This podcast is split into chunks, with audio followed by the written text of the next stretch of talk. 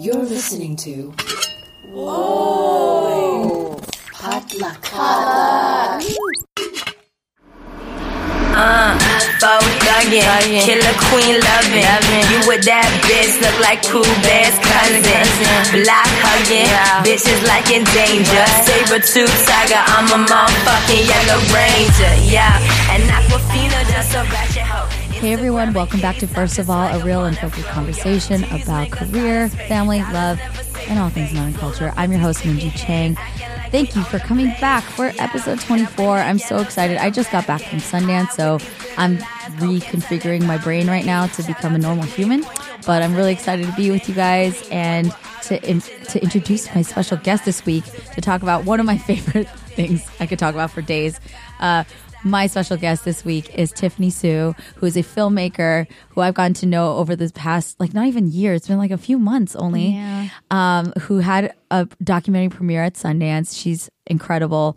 And our topic this week is imposter syndrome. So, welcome to, first of all, Tiffany. Thanks, Minji. Thank you for having me. Of course. How are you feeling? like I shouldn't be here. Why? See, this is why. Okay, first of all, she's incredible. This woman has. Uh, I, I get to hype woman up my guest, but the reason I got to know Tiffany was that she was. Uh, HBO has a really incredible program called the APA Asian Pacific American Visionaries Program for emerging APA filmmakers. They wanted to create a platform so that you know more voices and people of color can get the opportunity to get their work out there. And so Tiffany came into my universe last spring, but I didn't get to meet you till later. But you came into my universe through that, and you became one of the top finalists um, to win that this uh, first ever premiere of the HBO. APA Visionaries. Marvin, my sound engineer, he raved about you and your film Wonderland, uh, which is about a mother daughter in Vegas and dealing with issues of gambling and growing up and all these things. So then, yeah, and then you came speak at the conference that collaboration organized called Empower. So I finally got to meet you in November. Yeah. And it's been amazing ever since then. Tiffany, is there anything I missed? Like, do you do you want to share anything about yourself or like where you come from? I love that my people get to know who my guests are because it just helps bring context to like everything that we discussed. Is there are Yeah, I mean, where'd you grow up? Things like that. sure. So I think that I think this is a thing that you you find a lot with Asian American people. But so I grew up in Wisconsin. My um, family was there for twenty years. Um, uh, and our family was maybe the only Asian family for 100 miles. I think I remember my brother as and sister. as yeah, I can see. Yeah. My brother and sister are 10 and 13 years older than I am. And I still remember when I went through elementary school, everybody knew that I was their younger sister because there were no other Asian people. There's no other point of connection. No other point of connection. They're like, oh, you're Asian. You must be related to Evelyn and Wellington. Um, Wellington. That's amazing. yeah, my brother's name. Um, and he's badass. My brother and sister are, are the most badass people that I know. Um, so I was born in Wisconsin. Uh, was there until I was ten. I did kindergarten in Taiwan for for because my grandfather was sick, so that was interesting. And then I when when I was ten, I moved to Irvine or Asian Pleasantville. And I will say that um, in all of these places, I have experienced feeling very much like the other. So in Wisconsin, obviously, you know, only Asian person, um, people. But it was funny because when I was there, I thought sounds super nerdy, but because I could speak a different language and because there was no other people who looked like me, I was like, damn, being Chinese is awesome. It's like a superpower. Nobody else can understand what I'm saying. This is fantastic. Then Silver linings, y'all. silver linings. Cut to going to kindergarten in Taiwan, where I realized, oh, you don't speak Chinese that well. And number two, other people don't like you because you're weird and you can't speak the language. So, So you're other there. So I'm totally the other there. In fact, I actually experienced the worst bullying of my life when I'm in Taiwan. Um, because I st- like it's super embarrassing, can't really speak, and like this woman, I remember no, not woman, another girl. She must have been like seven, I guess, if I was five. Um, like still remember like the past. You know when you get pastels and Yeah. they're all pretty, Yeah, and perfect. perfect. You no- nobody's used them. Yeah. I got mine. I was like, oh my god, these are beautiful.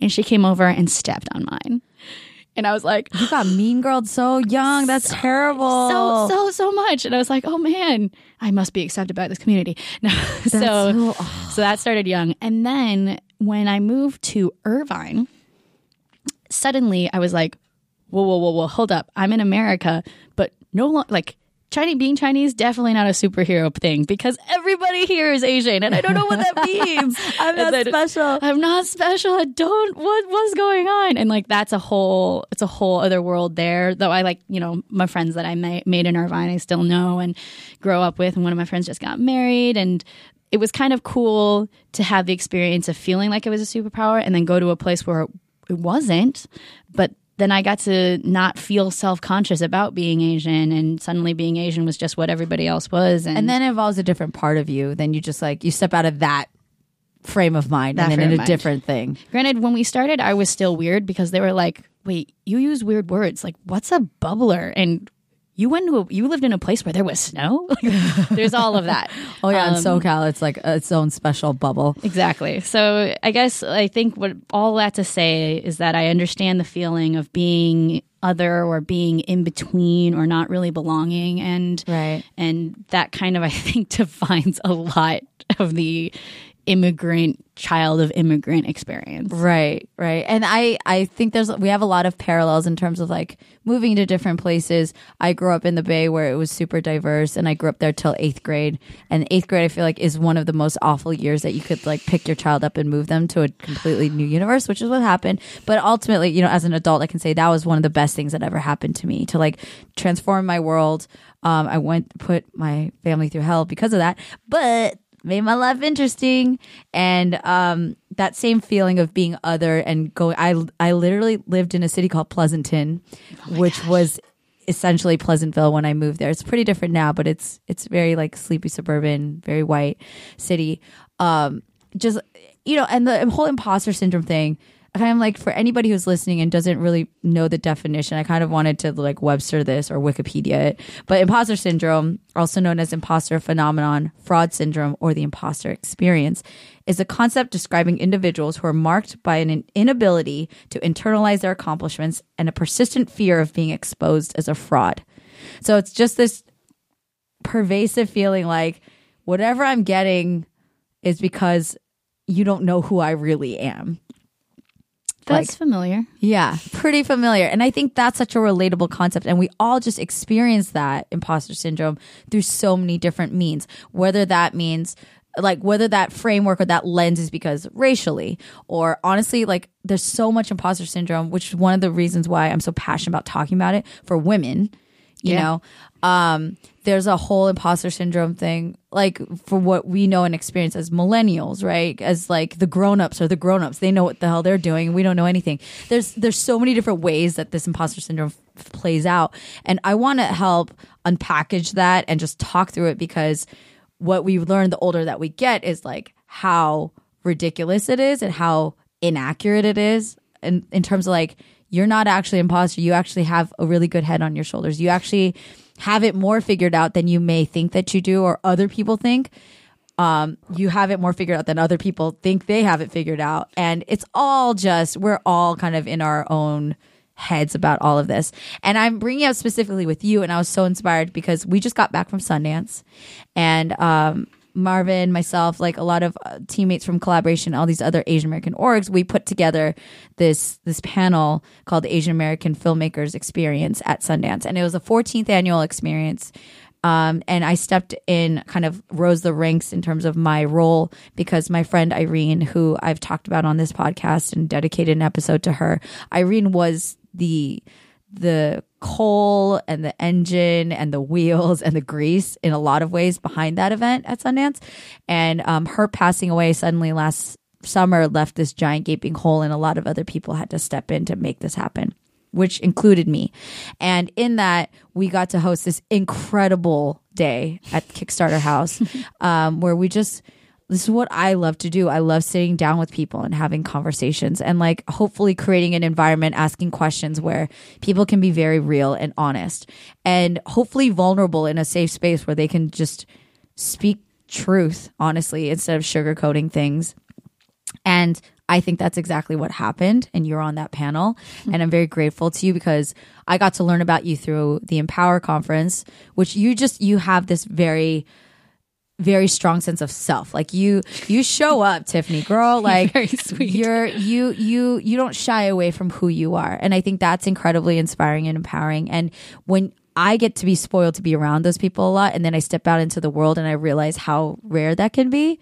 you know, that's why I feel like it's worth recording and putting on a platform. So again, hyping you up because I, it's not hype. I fully believe It it. is a lot of hype, but I appreciate it, and I um, I think that the APA filmmakers experience was particularly interesting because I think the whole day I was kind of like, I don't know what I'm doing. Yeah, you kept saying that. That's why I want to talk is, about this which is you. a problem because it, this is the other thing as a filmmaker or as a you're and especially as a director because people that can affect you in your job right.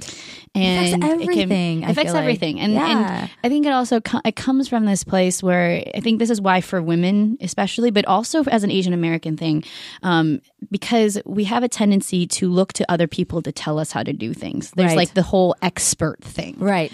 and Who am I to whatever? yeah, and, and it happens a lot as an Asian American woman. Um, I mean, I think I remember like a Ang telling like so I work for Ang Lee on Life of Pi, and I remember the first thing he told me when I told him I wanted to be a filmmaker is like, this is going to be really, really, really hard.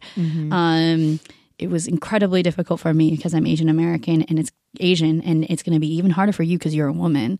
Um, and you know that terrified me, and like in my head, I was like, okay, then I automatically need to learn from all the best people out in the world Right. to tell me how to do this. Right. Um, and this is after working for Ang Lee, so I'm like, what am I? What am I doing? With no big deal. Whatever. Um, but there is this idea that, yeah, there's this idea that other people know how to do this. And I Um, don't. And I'm at there. And yeah, and I think that the thing is, you can't learn this stuff from other people. The only way you learn is by actually going out there and doing it. Right. Um, even just speaking on the panel, I actually feel more qualified to do that again. Yeah. Even though I was terrifying doing it the first time. Yeah. And, and that uh, experience, you know, probably will make me a better speaker in the future, right? Yeah. You Just practice. jumping in, even though it's going to suck and feel terrible. Right. Right. Right. Um, and and Yeah. I just like I, I for this podcast, I'm just curious because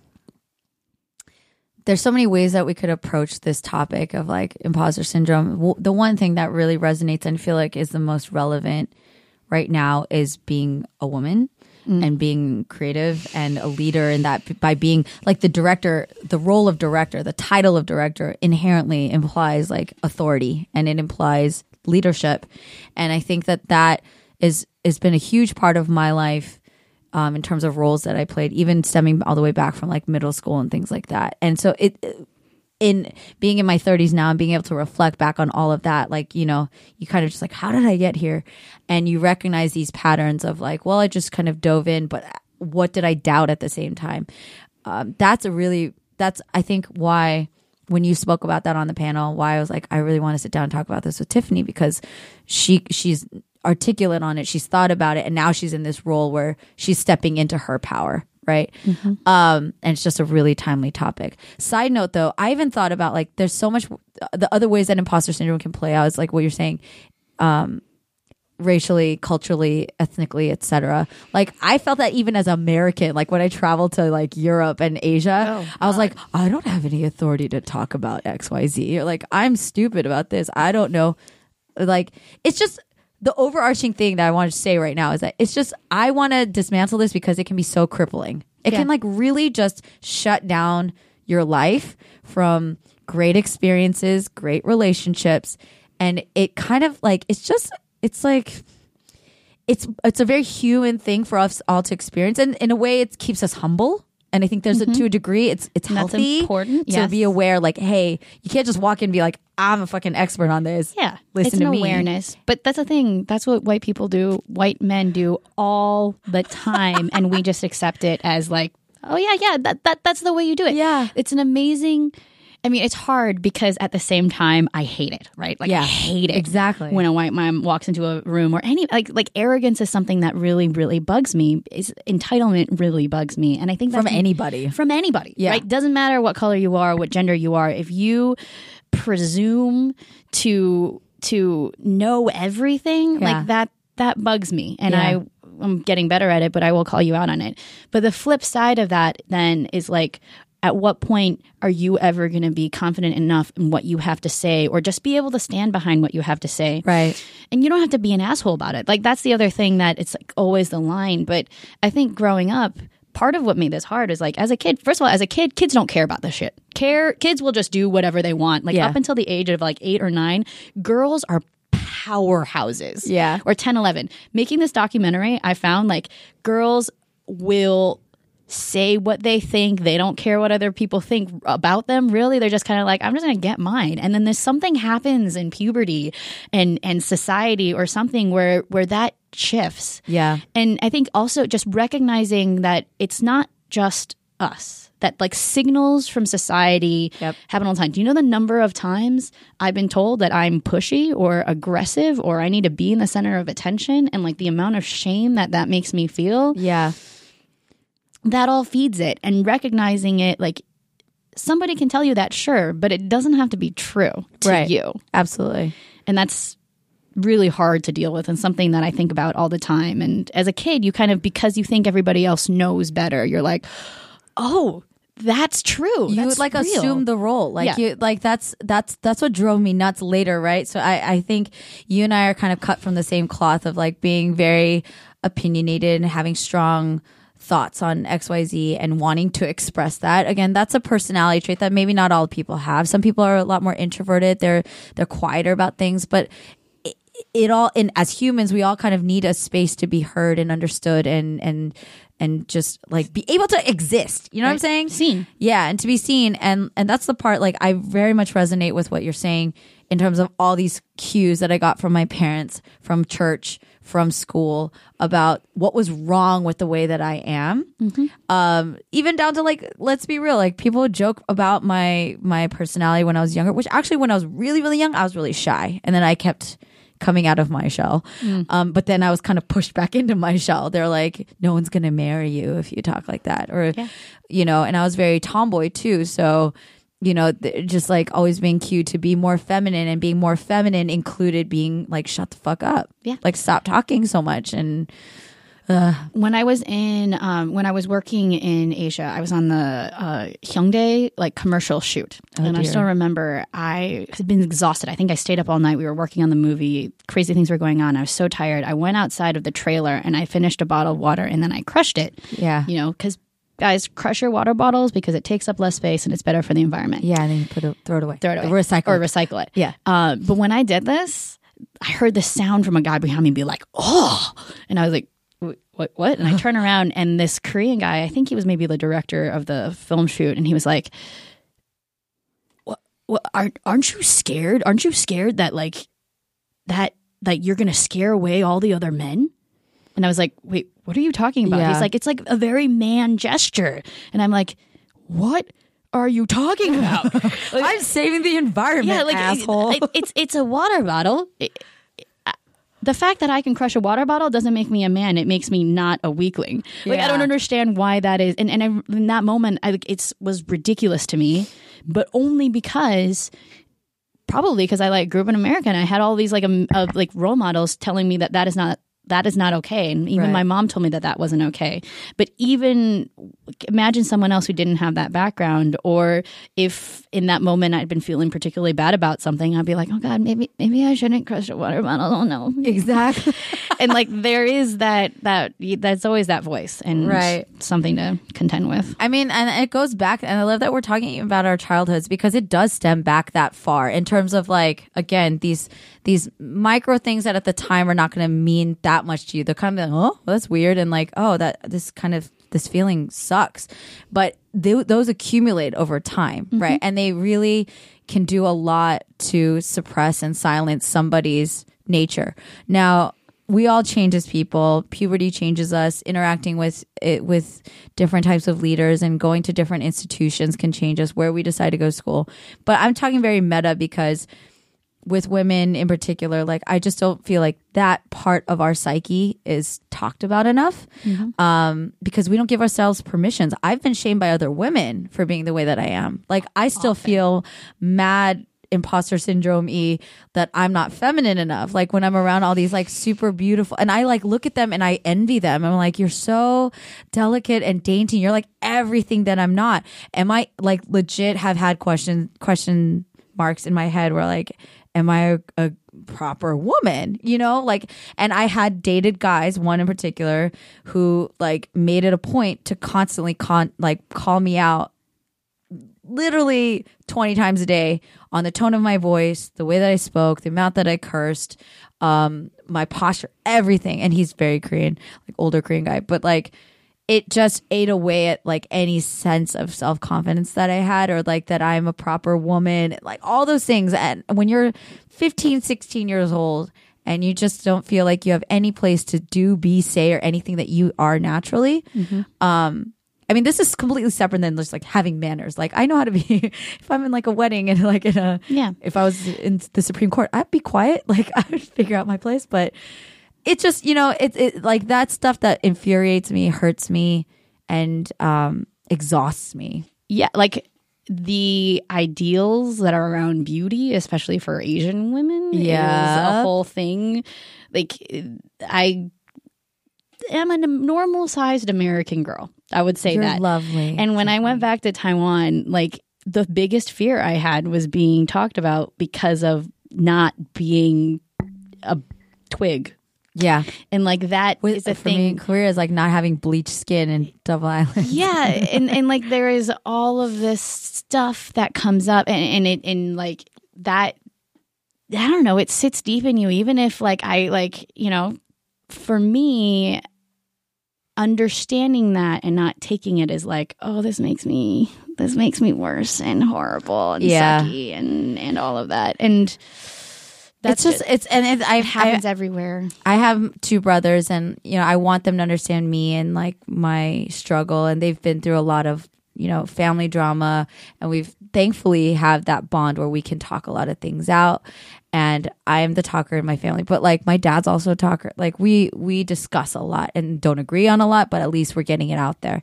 And in unpackaging that, I wanted them to understand like, look, you're not consciously trying to contribute to this, but as men, there are ways that the things that you guys do say, think, like that paradigm that you live in, it it affects me. I'm not trying to like say it's all your fault, but like if you're not aware of how problematic it is, then we're never going to get anywhere. Is what I'm mm-hmm. trying to do. And I'm trying to do that from a place of compassion cuz as much as I like can gripe or like be upset with like the patriarchy, which I am. Hmm. I love good men and I know that there are good men out there and I know it's like this balancing act. But I mean that's being very like talking about everything's like a dichotomy, which it's not. It's very layered, it's complex. But kind of feeding into all these things like we've talked about beauty and we've talked about um our loudness or like our personality traits and things like that and the way that we prioritize and how much weight all of that holds into who we are as people.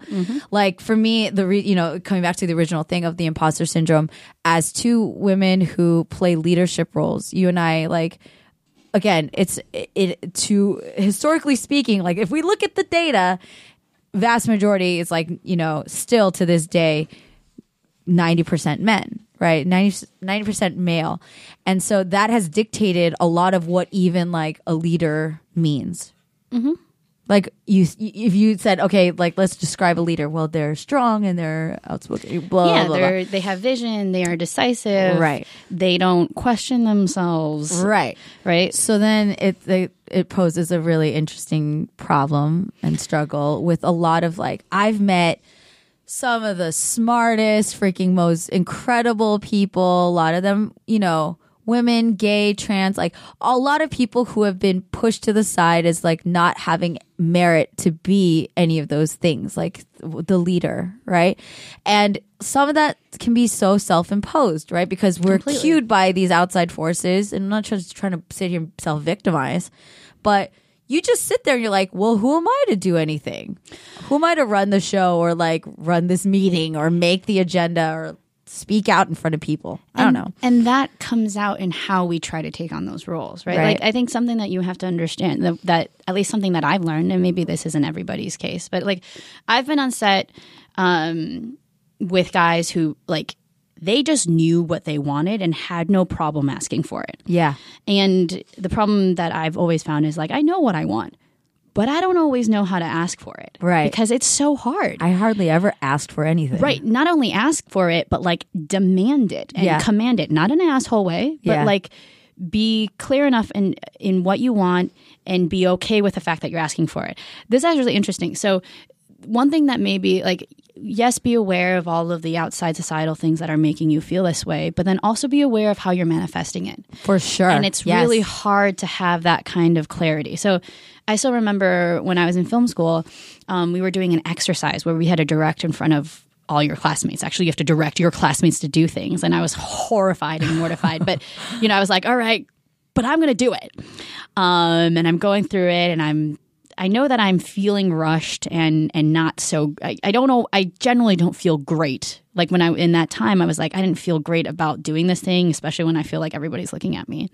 And the end at the end of class, you know, our teacher came gathered all us around and and was talking about the shoot, and he was like, "So Tiffany, like one thing that I wanted to point out is that it's really important for like the leader, the director sets the tone for the entire um, set. And one thing that I noticed is that you kept apologizing. and I was like, wait, what? and he's like, you, it's, it felt like, you know, you were prepared, you had all the shots and you were ready for everything. But whenever you asked people to do things, you'd be like, oh, I'm sorry, can you do this? Or I'm sorry, can you do that? Mm-hmm. Mm-hmm. And, and it's really difficult to really get behind someone who's apologizing for doing what they're doing. Right. Like it's hard to even if you have a really clear vision and you know what you want, that automatically you're undermining yourself. Right. And I swear to God, I tried. I, I think I didn't cry in class, but I definitely went somewhere and Yeah. cried because that's that's maybe the worst thing to find out is is when you find out that you're the re like you are not only do you not feel up to the job, but things that you are doing are actively hurting you to doing your job. Yes. And but I think it's also so important and good that I had the opportunity for someone to point that out to me For sure.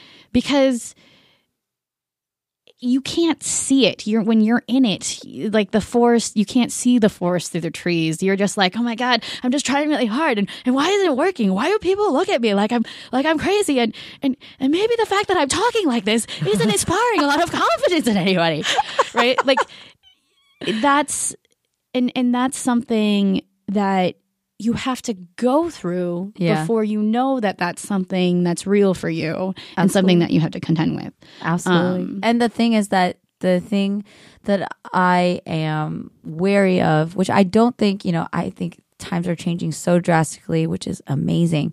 But my concern with all of that would be are they even going to get to that point where they can go through it?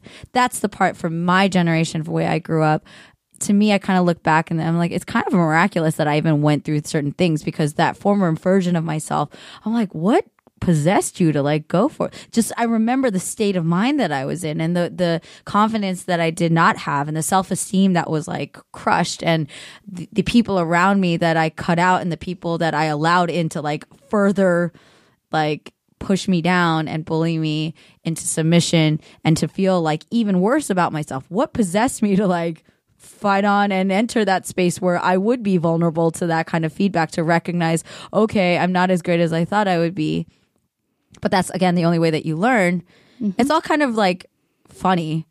Um, but that also to me, I kind of try, take the silver lining from that. I was like, well, it's because you do have a fighting spirit and because you do have something in you that you want to contribute. And that's the part that I want to feed into and to whoever's listening to this podcast or whoever I meet or whatever projects I make, that, that intention I want to infuse into what I do.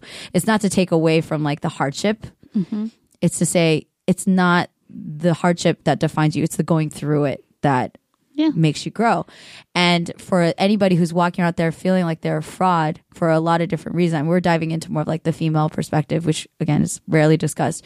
I want that to be understood because I think that also on the flip side, which I want to like talk about further with you, is people want to help. Like if people understood how much of an imposter you felt like you're being, there are endless number of people that would like either give you tools, resources, or just moral support to like be like, no, Tiffany, you're you're the shit. You got this. And I've been so lucky to have people around me who like really believe in me, including my brothers and like friends and my mom and like people that I thought would maybe tear me down or just like find out that I, you know, like further validate that I'm a fraud. Yeah. they end up being like, "No, what are you what are you talking about? You can do this." I think that oh god, that's it's interesting because at the same time as feeling all of these things, um, I've also gone through conflicts of feeling like, but will I, should I really talk about it? Because because and this is something I actually experienced on the APA experience panel thing, right? right? Um, talking about how I felt nervous and, and going through that, and I'm really glad that everyone on the panel was so willing to talk about it. Um, but still, afterwards, I think I remember someone coming up to me being like, "Oh yeah, like so, what do you do?"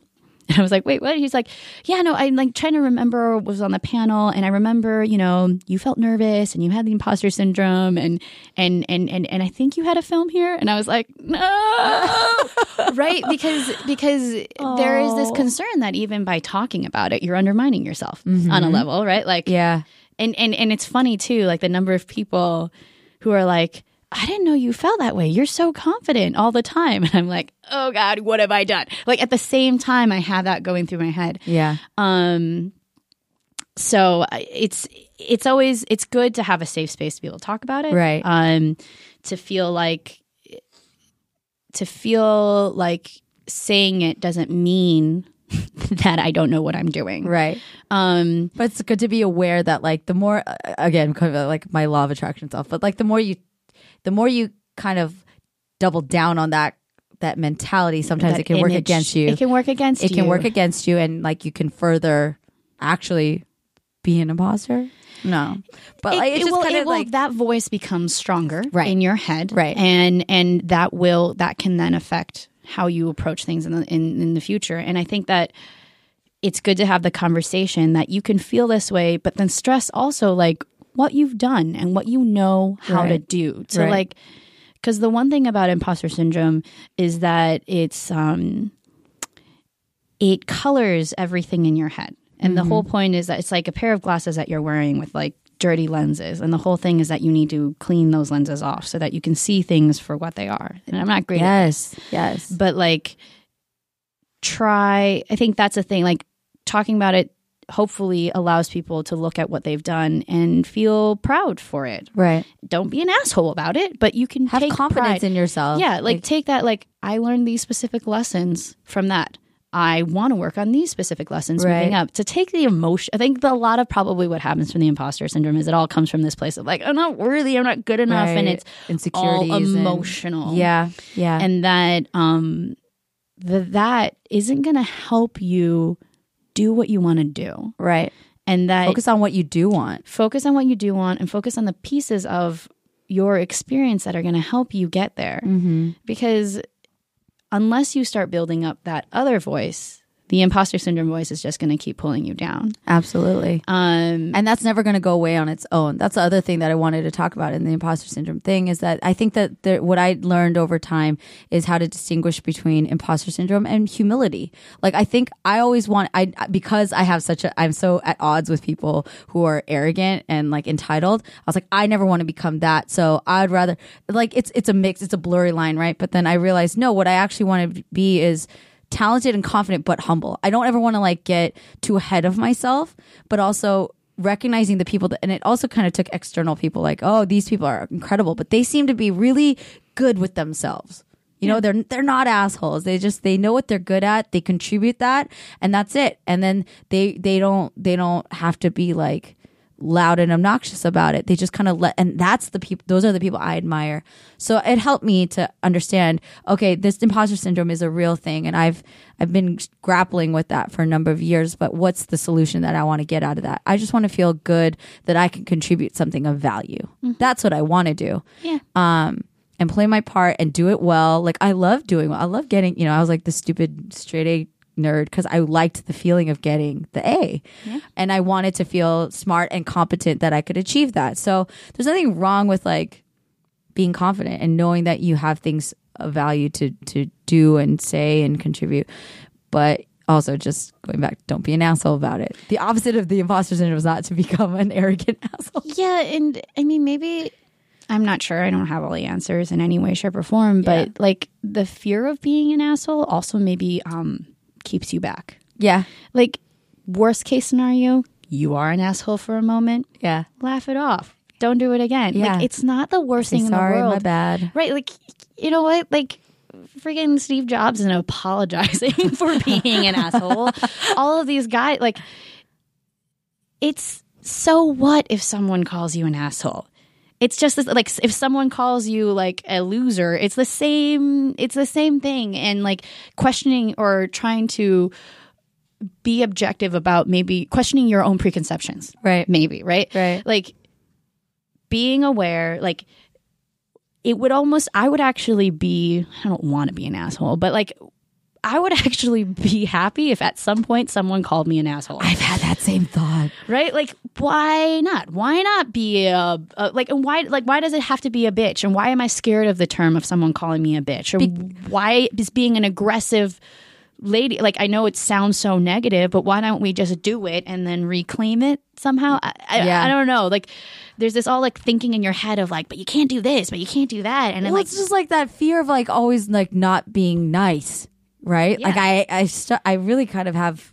The more I say that word and it comes up in conversation, I was like, I want to be a kind person. I don't care. Like I'm caring less about being a nice person.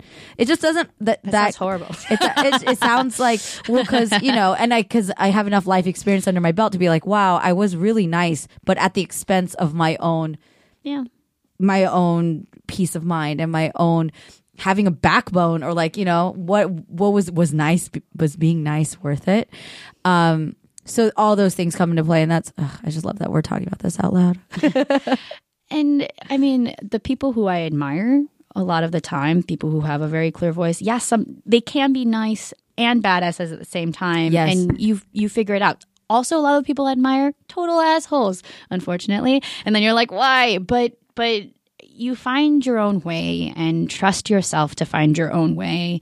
Um, that's maybe the hardest thing to do. But if you talk about it, maybe it makes it a little easier. absolutely and hopefully this podcast i don't know i feel like you're just you're the best person that i could have thought of to bring this up and and i'm very grateful that you've taken the time to talk to me about this Well, thank you for having me, and thank you for talking about it and having a platform for people to listen. and And again, we don't all have the answers, but Yes, unless do we, keep talking about it, those will present present themselves. we're, And, we're all figuring it out yeah, yeah but That's thank okay. you i i, you That's just- okay. it's okay It's all okay. It's all okay. Um, Tiffany, if people want to find out more about your films, like told this is plug time. I want people to be able to watch your work, see all the incredible things that you've done and will continue to do. Where can people find you? All right, so you guys can watch my short film Wonderland, starring the illustrious Joan Chen and debuting her daughter Audrey Hui on HBO platforms HBO Go, HBO Now. Just search Wonderland and it'll come up. Um, you can also follow me on Instagram um, at Notorious TIF. And um, I love your Instagram handle. I will say, after watching Notorious RBG, like uh, the RBG documentary, I'm like, I don't think I deserve it, but I'm gonna. A- it's it's an aspirational, Yes. aspirational handle. Um, Put that out in the universe. exactly, and there I go and remind myself again. And then um, Why? Uh, the website tiffsuefilms.com. Yes. Awesome. Thank Yeah. you, Tiffany. Thank If- you. Oh no, sorry, I didn't mean to cut you off. No, no, no. I was just saying, thank you for having me. Yes. And if you'd like to support this podcast, uh, I do have a Patreon page, patreon.com slash first of all podcast. And you can find me on Twitter and Instagram, Real Talk. I don't really update it that much. I'm working on it. If you want to follow my personal Instagram, you can follow me at Minjeezy, M-I-N-J-E-E-Z-Y. I am part of the Potluck Podcast Collective. Shout out to all of my fellow Asian American podcasters who are sharing hilarious, deep, random, insightful stories um, from the Asian American perspective. If you enjoy this podcast, please subscribe and leave a five star review. Thank you to everybody who has subscribed and left a review. It's incredibly uplifting. It makes me feel less like an imposter. Um, and it really just feeds into hopefully getting more amazing content to you guys. Um, you can find me on Radio Public, Spotify, uh, Google Play, Stitcher, Apple Podcasts, everywhere you can find podcasts. And I want to thank Marvin Yue, my producer, my audio engineer, for being along with me on this journey. Thank you to Awkwafina, uh, allowing me to use her song Yellow Ranger. Check her out in Crazy Rich Asians and Ocean's 8 later this year. She's a bomb. And I hope you guys have an amazing week.